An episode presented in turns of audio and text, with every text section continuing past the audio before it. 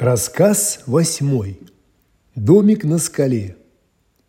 Прощаясь со своими новыми друзьями, Гранулина поклялся, что никогда не забудет лесное племя грибов. И, конечно, как только появится возможность, всех их пригласит на королевскую кухню, где он мечтает стать главным поваром. Благополучно пробравшись через лес, братья Луки вывели Гранулина прямо к домику сеньоры Маслины.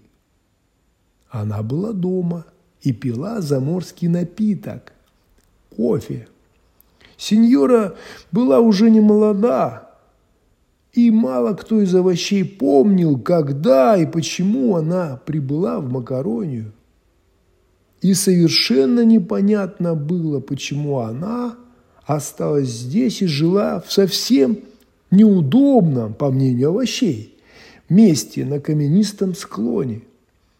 Более того, поговаривали, что она волшебница и может колдовать. Братья Луки, сеньоры Маслины были не только знакомы – но и пользовались ее гостеприимством, когда скрывались от своих недоброжелателей. Они приносили ей новости, которые слышали и на огороде, и в городе. Сеньора Маслина не удивилась гостям, усадила за стол и налила им по чашечке горячего ароматного кофе. Домик стоял высоко над обрывом, Далеко-далеко остались и граф спагетти, и макарон 14, и все неприятности. Гранулина подробно рассказал сеньоре Маслини о своих похождениях и попросил приюта на несколько дней. Ему нужно было привести в порядок свои записи в потрепанной тетради, с которой он не расставался с того времени, как первый раз пришел на кухню Его Величества. Когда сеньора Маслина внимательно прочитала все записи, она разволновалась. «Ты делаешь большое дело для всей Макарони», – сказала она. «Запрет использовать овощи на кухне я считаю глупым и надуманным. Это настоящий произвол. Только в самых нецивилизованных странах можно встретить такое безобразие.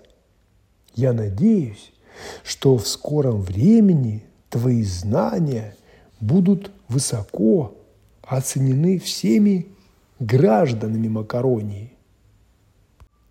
И сеньора Маслина, покопавшись в своих пыльных бумагах, нашла великолепный рецепт который Гранмулина тут же переписал в свою тетрадь. Дни у сеньоры Маслины проходили тихо. К ней никто не заглядывал. Здесь всегда светило солнце. Внизу под скалами плескалось ласковое море. Казалось, все беды мира обходили стороной этот скалистый мыс с маленьким уютным домиком. Только однажды Случилось что-то непонятное. Среди ясного дня на горизонте появилось темное пятно. Оно быстро разрасталось, и вдруг порыв ветра пригнул кусты. Сеньора Маслина почти силком втащила ничего не понимающего Гранулина в дом и плотно закрыла дверь. Она так и не объяснила Гранмулина, что произошло – но было понятно, она сильно испугана. На все вопросы Гранулина она ответила только одно. «Дай Бог тебе с этим не встречаться».